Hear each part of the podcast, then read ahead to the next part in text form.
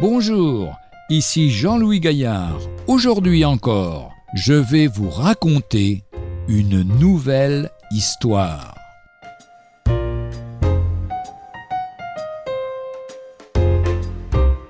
Puissance de la prière. C'est en hiver, comme souvent à pareille époque, entre les États-Unis et le Canada, une soudaine tempête de neige se déclenche. Malheur aux pilotes de petits avions qui se trouvent ainsi pris dans la tourmente.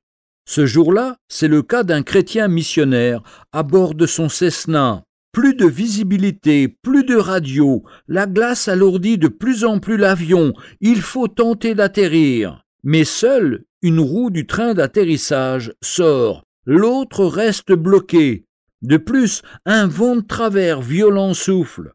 Pas de possibilité pour le pilote d'appeler les siens pour leur demander de se joindre à ses supplications vers Dieu. Mais Dieu veille sur son serviteur. Le vent de travers tant redouté par les pilotes assure dans ce cas précis la portance de l'aile correspondant à la roue bloquée et permet l'atterrissage sans dommage sur l'unique roue sortie. Quelques jours après, le pilote apprend qu'à l'heure même où il se trouvait en détresse, une personne qui n'avait pas pu se rendre à une réunion de prière à cause du mauvais temps avait longuement prié chez elle.